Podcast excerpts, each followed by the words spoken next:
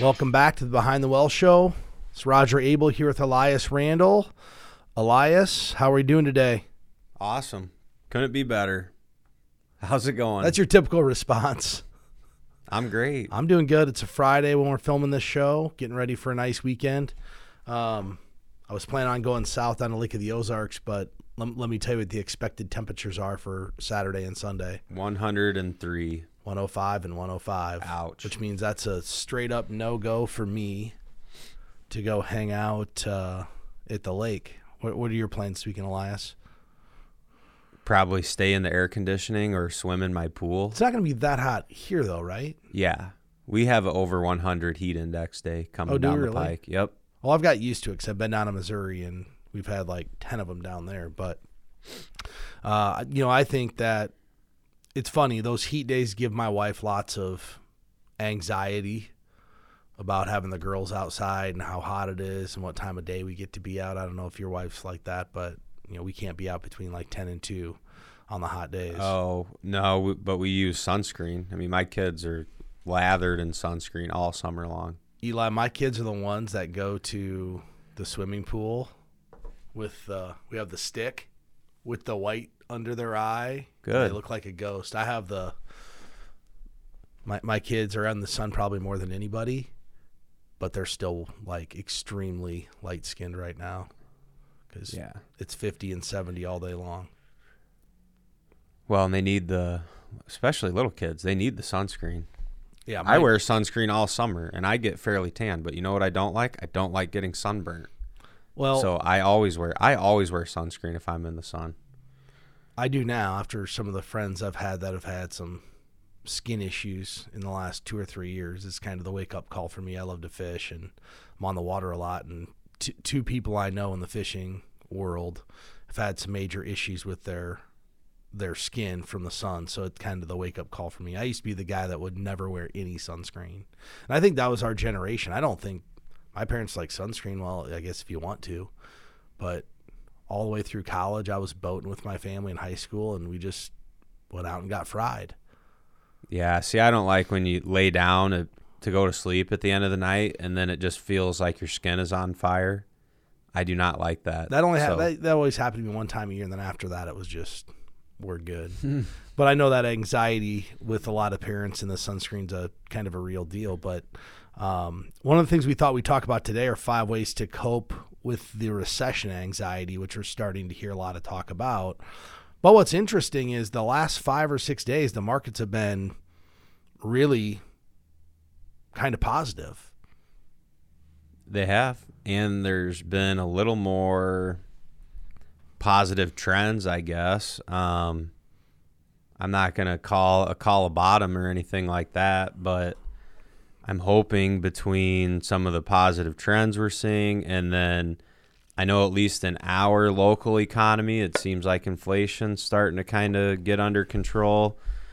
So I'm not feeling as negative as I was at one point during the year. I think there's actually some more positive news to be had right now. Well, I mean, if you really think about what's really bad in the world right now, it's inflation. That's it. Well, wages have gone up with it too. Most people during COVID, a lot of people prospered during COVID. Um, it's not like we have a bunch of homes being foreclosed on or, you know, the dot com bubble. People keep saying there's bubbles. We're yet to see it. I mean, let's think about what really happened. The, the S&P went down, what, mid 20s, 20%, 21, 22, 23% from top to bottom, somewhere in there. Right. But there was certainly, like in high flying growth stocks, there was certainly a bubble in areas like that. Well, for sure, but if you think about a pullback of 20ish percent, that's not really the end of the world. It's probably healthy from where we actually came from. Well, yeah, just think if we had another year on, let's say we had another 2021 this year, and then next year the market goes down like 30 or 40%. So That I, would probably be more painful. you'll probably appreciate this. You know, if you told someone they were going to make 7 or 8% going into 2022, so before this year happened, they would probably be disappointed with that. Off of what they've had the last 10 years, right? They're used to double mid double digit returns. So I, I think that people also need to remember that if you've been invested the last 10 years, you've had probably a lot of those years double digit returns and you've enjoyed a lot of great years. At some point, we're not going to have a great year. I've, I've always prepped people that I work with. I said, here's the deal. At some point, your account's going to go down in value. I just don't know when. I don't know when it'll be, but it will. It's it's assured. It's going to go down at some point in value. I just don't know when. And apparently this year's the when. The good news is the year's not over yet. Although one thing I noticed a lot of the analysts are starting to cut their year-end price target for the S&P 500 to kind of bring it back into line with where we are in the markets. But at the end Which of the day, reasonable. I was listening to a blog or a podcast uh, earlier this week, and they were talking about the accuracy of all of these price targets. Ninety percent of the time, they're all wrong. And this that, is all just pure conjecture, prediction. Nobody knows. that's true in our business. That's true in athletics. It's true in any business where people predict things for outcomes. It's no one's accurate at it. Like the best people making predictions, it's like 50-50. Well, that's a coin flip. If you think about CNBC, which that's what I like to watch, I enjoy watching CNBC during the day. All day, it's basically people coming on giving their opinion and predicting what's going to happen. And if it'd be curious if someone just go back through like a week of predictions on CNBC and see how random they all are. They're all over the board. Yeah, you, you get the whole spectrum of opinions on there. So how do people you know, I think that gives people anxiety. And I'm not really going off our outline right here, but I'm just thinking about what creates anxiety for people and it's uncertainty. Going into this year, people felt really good. Consumer confidence was high. People were positive on the stock market. Now people think it's just the sewer. They don't want anything to do with the stock market. Like this is the worst thing ever. But they forgot about all this wealth they built the last 10 years if they stayed invested in it. And I heard a good quote that everybody's a long-term investor until they see short-term losses. Where did you Where did you hear that? I don't remember where I was listening to it, but it was a good, it was a very, very good insight. Everybody's a long-term investor until they start to see some short-term losses. Yeah, well, I'll, I'll make a. Here's a prediction. I, I'll predict that people that people that utilize successful investing behavior and they don't make their investing and how they do it like emotional or chasing trends and chasing returns and all this. I'll predict that people that stick to the basics and the fundamentals on the other side of this bear market will will do better than their peers as investors. I'm sure of that. So there, there's a bold prediction for you. I mean, think about times of volatility. We've all seen the charts where if you miss out on the best 10 days or 20 days or 30 days in an investment cycle, how much, I mean, if you miss out on like the 30 best days, I want to say you lose like 80% of the actual upside of the market. When do the best days come? During the most right vol- after. During, no, during the most volatility. Yes. So the most volatile times, when are people when do people feel the most anxiety about investing?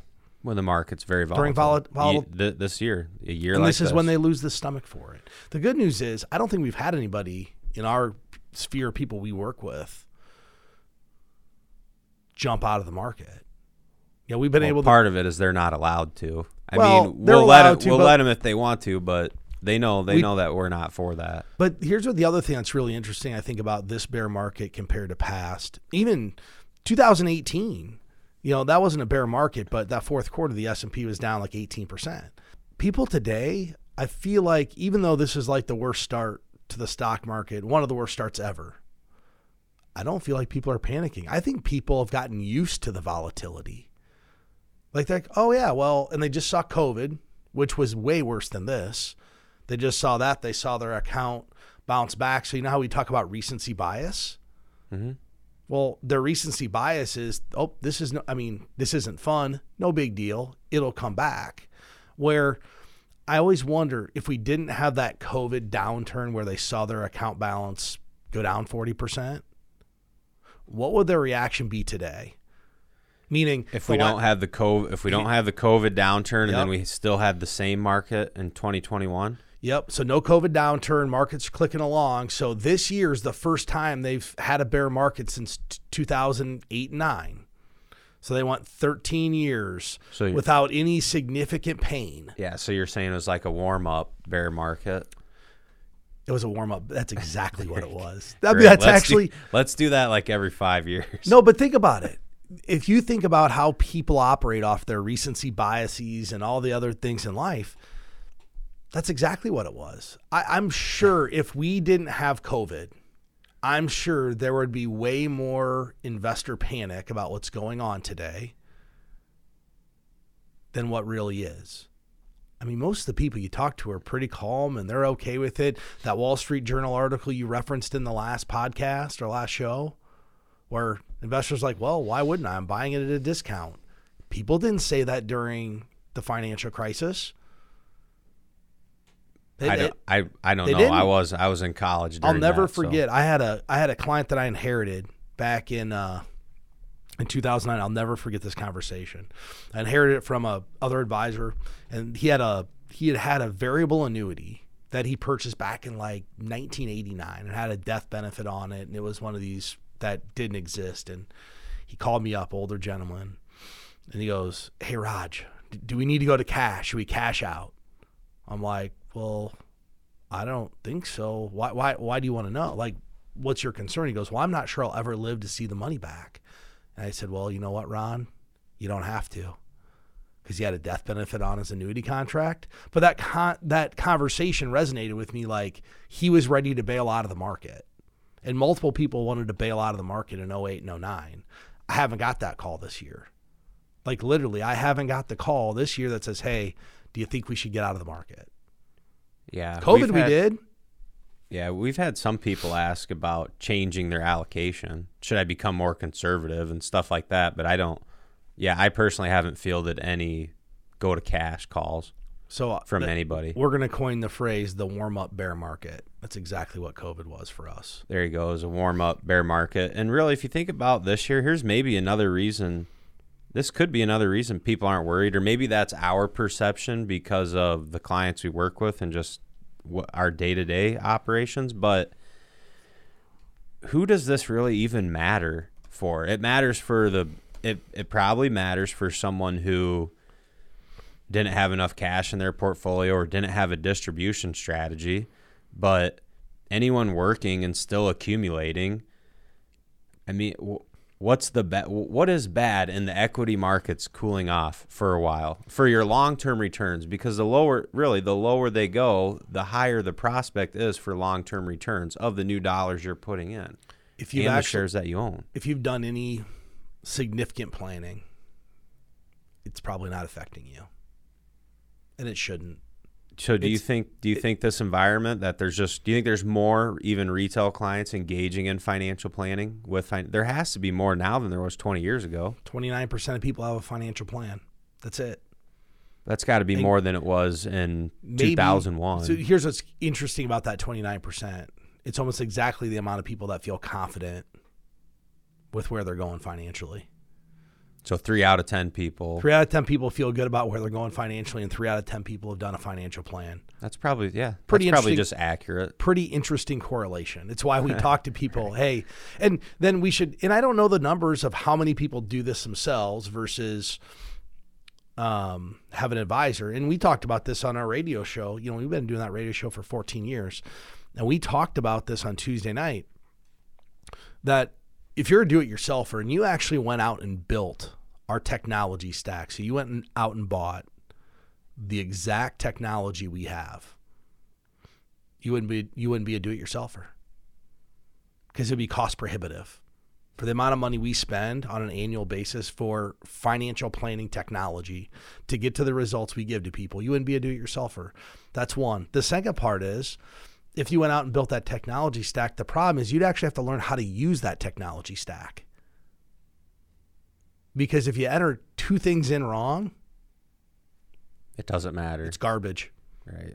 You're spitting out garbage. So the people that actually, you know, Right. And if yeah, you don't know enough, you wouldn't even a lot of times if we make a mistake on data entry, there's something that we're like, okay, this doesn't make sense. Well, you have to have a certain amount of knowledge to realize when something doesn't make sense. And and here's the other thing about the do-it-yourselfer: they think the only thing that matters is fund performance and expense ratios. Yeah, That's it. right. It's it's not relevant. It's only relevant to your situation. If you can't quantify what you need, you're literally putting yourself into the bullseye. I would guess the people that feel the most anxiety about a recession, about the bear market, are do-it-yourselfers. They won't admit that. Just like the gambler, they only tell you Oh, when yeah. they win. They never tell you how much they lose. Well, yeah, and you only hear about their trades that they that you only hear about their trades that are a triple or home run. They don't talk about their trades that are singles and then the trades where they strike out. No no one talks about that. you know, I haven't heard anybody giving any investment advice recently.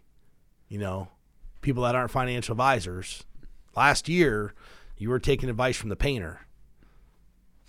No bag on painters, just saying, like, they're not financial advisors. Oh, I heard that XYZ cryptocurrency's going to the moon. Yeah, that's not happening today. Yeah, I was. Here's another thing I was thinking about Elias. I guess this turned into just my random thoughts of the day. But all the stuff we've seen on social media the past two years, where I went from, hey, I'm going to show you how to make a 100% return a day. We did that. That uh, maybe Molly could go back and pull it, but we pulled that um, TikTok video. There was some option strategy. I'm not hearing anything about that anymore. That's over. All the crypto stuff, not hearing anything about that. That's over. All the easy money. You know, the other thing I was watching on TikTok, and this makes me wonder if this is maybe the next shoe to drop, is the last like 18 to 24 months, you've seen this resurgence of all of the um, systems to like buy rental properties and rent them out. And I watched a video, and it was like five guys sitting there, and maybe I can find it. And it's like real estate port, and they're all guys like our age. Real estate portfolio seven million. You know, caption underneath. And then the next guy it was like, oh, real estate port- portfolio 25 million. The next guy was like real estate 45 million. And the next guy was like real estate portfolio 450 million baller. I'm like, it's not that easy. Like they have to be completely leveraged. That's what I was just thinking is okay, that's great. You if let's say you own 7 million of real estate. Well, if the bank owns 4 of those million, then who cares? It's The not ba- like the bank owns all of those millions because if you've watched them, that's a it- nice deal for the bank. I mean, okay, we've all watched Grant Cardone. He's a great salesman, but he doesn't own his house. He tells you right out he doesn't own his house because he doesn't want tied up equity. He rents. But they look at that as, oh well, I have a property worth a hundred thousand. I bought it for, a, for I bought it for a million. Now it's worth a million five. So what do they do? They suck out all the equity and buy another one. They're just leveraging. Well, what if they can't afford that? Is that the next shoe to drop? Is this like all these highly leveraged people because they went out and watched a video on you know TikTok or whatever? Like it's cool to own real estate, which real estate's been a great investment over time. Like it's been great, but leverage isn't always good. I think Dave Ramsey was in the real estate business. He was like a millionaire at 24. And the Yeah, bank said, "Oh yeah, by the way, we need you to pay those notes in 90 days." And they called in all of his notes. And guess what? He went bankrupt. That's how Dave Ramsey started peep, teaching people about finances and how to be successful. Yeah, and I don't think, um, you know, I don't think the takeaway from this conversation should be that we don't think real estate is a good wealth building tool. But in, in my mind, I, I'd rather be, I instead of being the guy that has seven million or ten million dollars of real estate. Personally, I'd rather have like five million dollar stock portfolio and three or four million of real estate, or even five million of real estate. Like to me, that's a diversified approach where you're owning different asset classes, which is much more prudent and wealth building than saying, "Oh, I just have this" or "I just have that." in in no means do the fundamentals in my opinion don't support any like housing collapse i just think of when everybody thinks it's easy is it really that easy and then maybe it's just a tick Finance again- is not easy in and- general. and here's the other thing elias once again it's just a tiktok video so who knows what they really have it could just be like a the ultimate flex. Yeah. Like it all could be made up. So it goes back to where do you concern, consume your information, which I don't put any credence into that. It just got me thinking, like, really, all these forty year olds, five guys that know each other, and they all have you know these giant real estate portfolios, and I'm watching all this stuff online about, hey, buy real estate X Y Z. This is how you do it. It reminds me of 07 and 08. Remember in 07 and 08 when there was like 30 different home flipping shows on TV? Yes, I do remember the popularity of that. I mean, it was all home, and then guess what happened? That's over. Nobody flipped a house for years. There's still some, isn't there? Isn't there some house flipper shows? Not yet? like back then. There was No. because I watched them. I mean, you know, you'd watch them like, man, those guys just made hundred thousand dollars, like having everybody else do the work. Yeah, well, those shows are trash because they don't show you. They start a project and then they go to a commercial break and then they come back and the whole remodel's done. They don't show you the 15 carpenters and the eight electricians and the whole crew of people and how long it actually took them to do the work. So, yeah, it makes it look glorious, right? Oh, that's great. I can remodel my whole house in a weekend. no, know. you can't. We know all about it. We do it nice because we do it twice. yeah.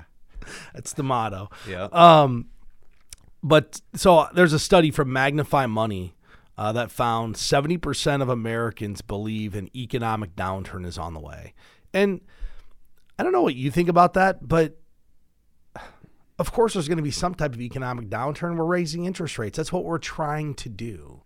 I mean, the Federal Reserve is not making this a secret. They're literally telling people, we want to slow the economy. But that doesn't mean it's this cataclysmic event happening. Um, 61% of respondents indicated seeing signs of economic downturn in housing and rent prices. Um, you know, what's interesting about that, Elias, is the housing market in general is slowing.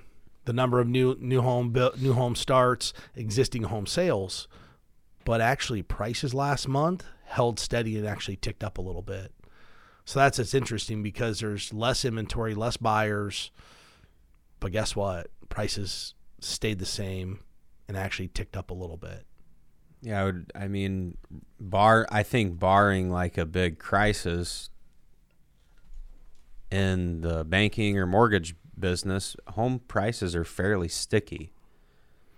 I mean, if you can afford if you can afford your house payment and you don't have to move and you're not being foreclosed on, what's your incentive to sell for less than you bought it for? You're not going to. So here's no, here's no one's going to take a loss on a perfectly good house. here's a two number. Here's a few numbers you need to know. And people keep saying, "Is this 07? Is this 08?" In 0- 07 and 08, in 2008, there were 11 million dollar, 11 million adjustable rate mortgages. Today, there's 1 million. I That's think, the I think cause. you sent me. I, I think did you send me an article about that? I remember reading Yep, about that. I did. Yeah. And So- that, after I read that, I was like, this here just shows there should be. You, there's very low probability of something crazy like that. The happening. only way at this point that you're going to see this massive price reduction in housing is if people start losing their jobs. Well, then you look at the unemployment, and this is why I said earlier in the show, I don't think there's the econo- the numbers there to have this huge housing crisis. Unemployment right now is 3.6 percent. Hasn't changed. We're historical lows for unemployment. Although I did listen to, and here, here's the only thing: we're 3.6, but there are companies that have basically started saying we are not going to continue to hire. We're laying people off. And remember how we talked about like eight months ago the Great Resignation, where people were just quitting their job and switching. because you could. That's Yeah, over. that's yeah, that's changing. That's over. that's changing.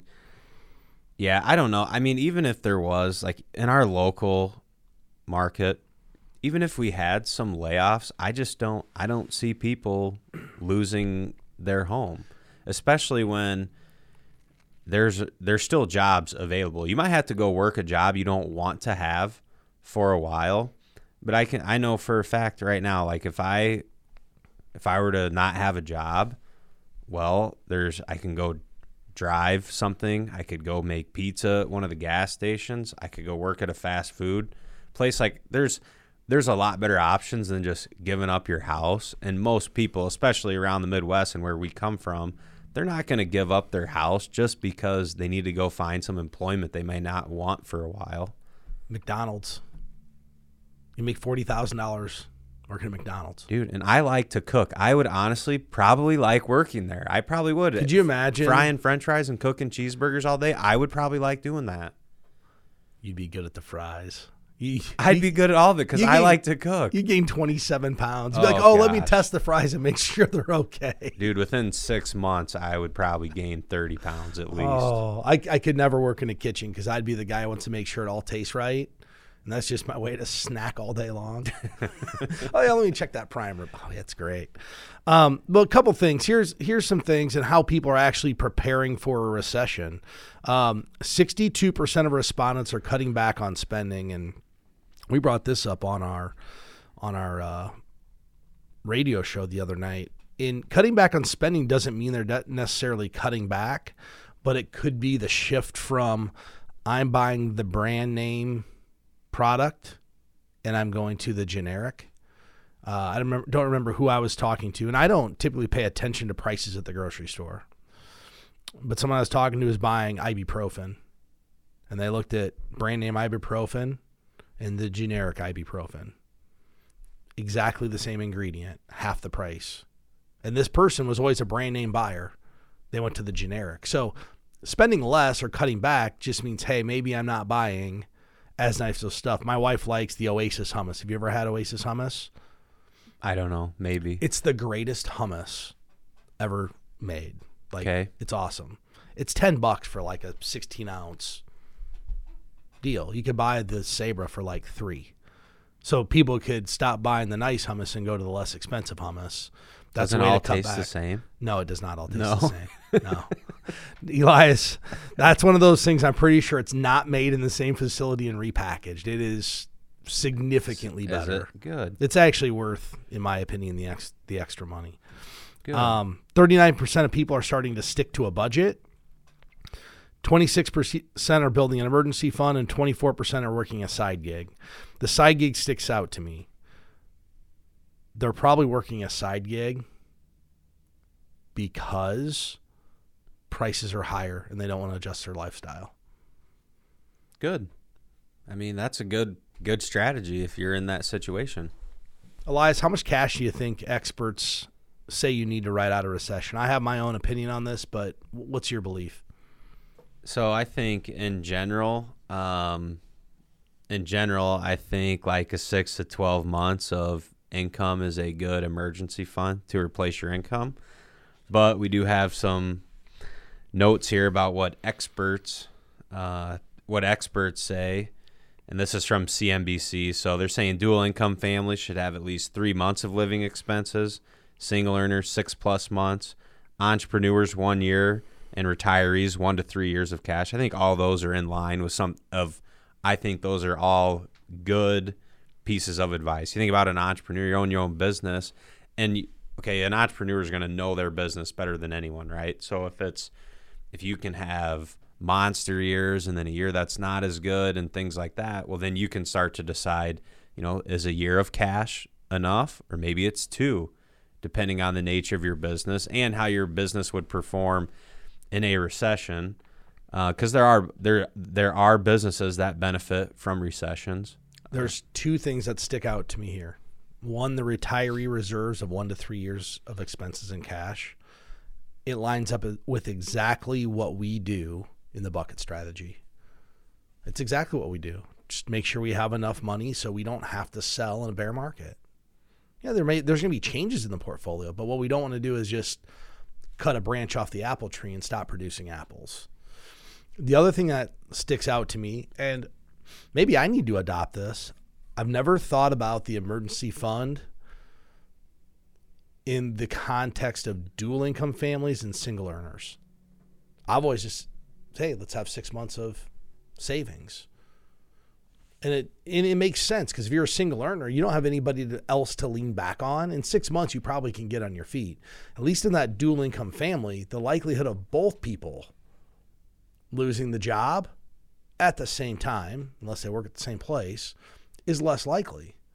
And then there's two. If if it does happen, you have two people job searching, so the odds are higher that one person's Yeah. going to at least find something. So I, I think that's interesting because I've never thought about that emergency fund in the context of a dual income versus a single earner or a household.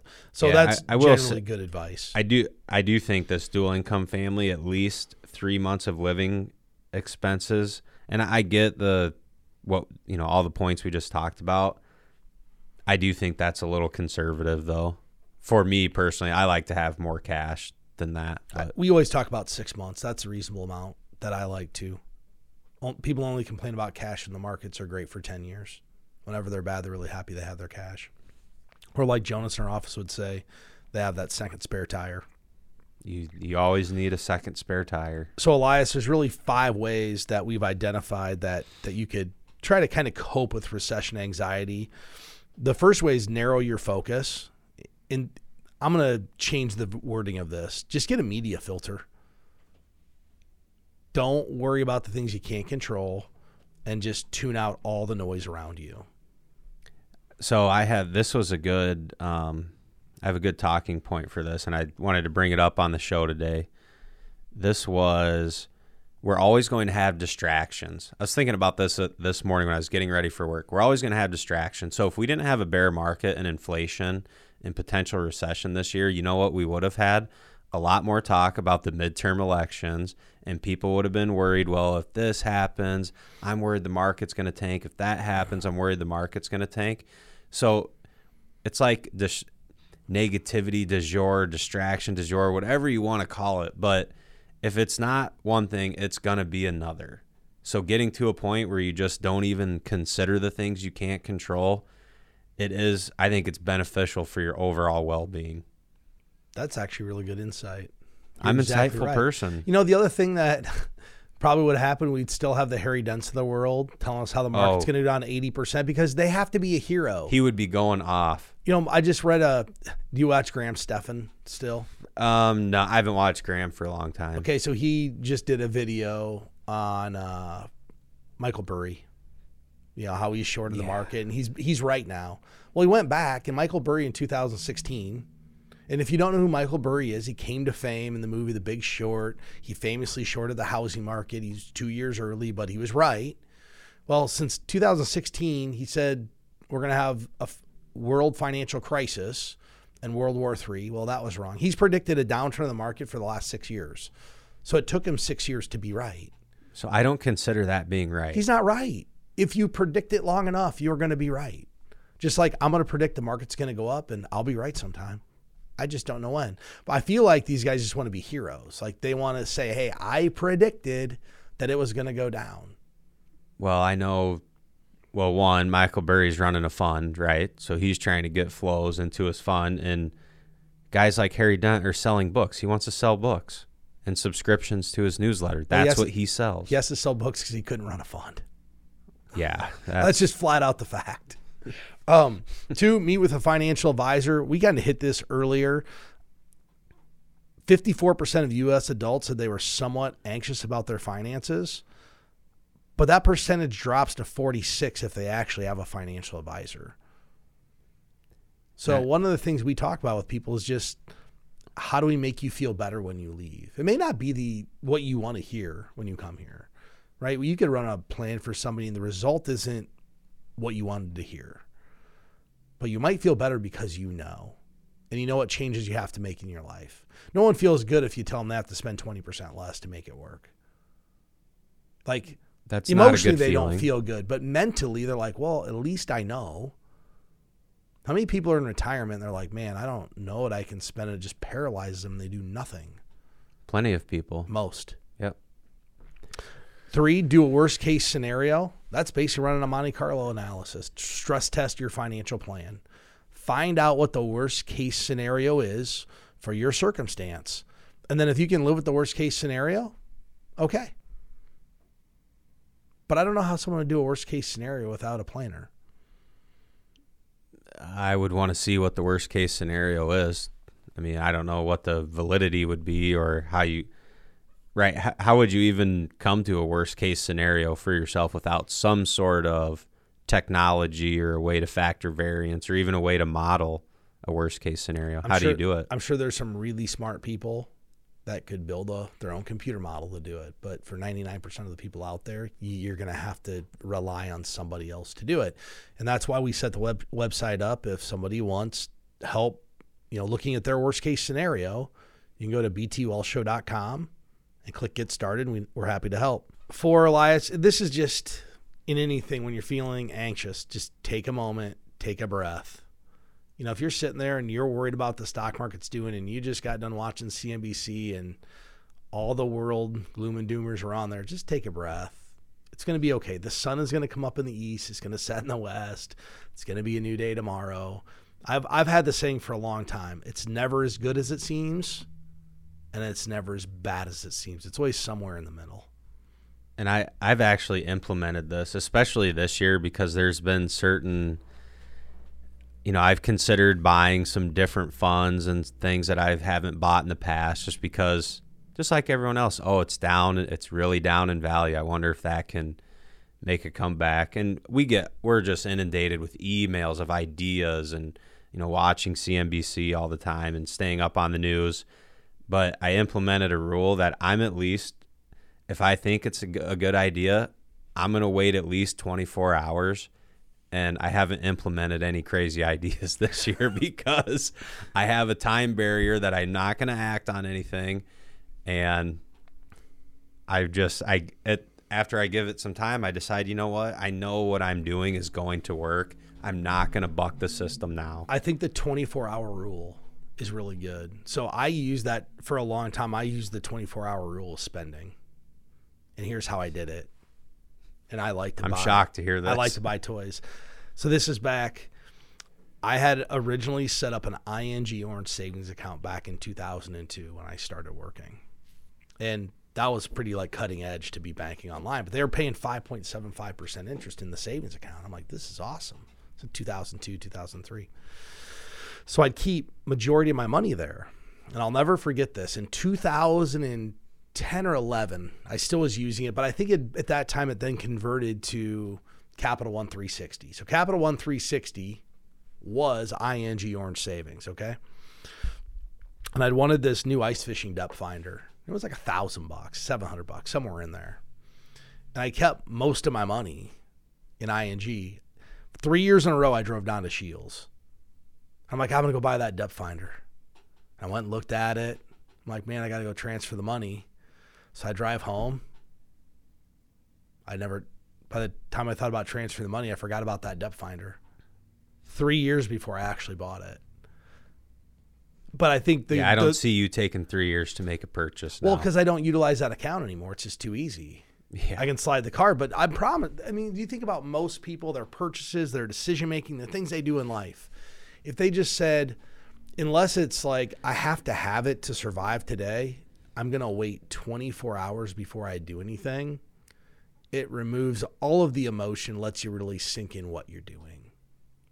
Yeah. Take I, a moment. I, I like your, take a moment. I like your insight there, Elias. And number five, expand your frame of reference. When the market sells off and everything looks really bad, just remember you're a long term investor. It doesn't matter what happened yesterday or today you know, we had someone the other day asking if we should wait to invest the money to get a better entry point, and I said, but I don't know if there will be a better entry point. There might be, likely will be, but I don't know. And in 10 or 15 years, whether you bought the S&P 500 at 3950 or 3800, that one deposit is not going to make a difference. It won't. And the other thing I like about expanding your frame of reference and the notes at uh, it notes like charts of the week and charts of the day. And there's no, I just want everyone to understand there's no single indicator of market movement that exists. If there was, everyone would use it. So, but if you can do all those things help your perception and your understanding of the of the environment and what's going on, yes, they do. But that's how all that information should be used to to gain perception, not to make um, not to make long term investing decisions. Yeah, that that's very very good insight, Elias. I want to thank you for today. We had a good show. Any closing remarks?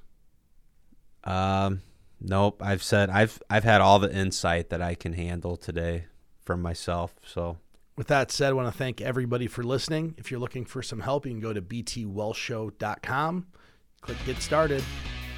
Securities and advisory services offered through LPL Financial, a registered investment advisor, member FINRA SIPC. The opinions voiced in this show are for general information only and are not intended to provide specific advice or recommendations for any individual. To determine which investments may be appropriate for you, consult with your attorney, accountant, and financial advisor or tax advisor prior to investing. All performance referenced is historical and is not a guarantee of future results. All indices are unmanaged and cannot be invested into directly. Premier Investments of Iowa Incorporated and LPL Financial do not provide tax advice. Please consult your tax professional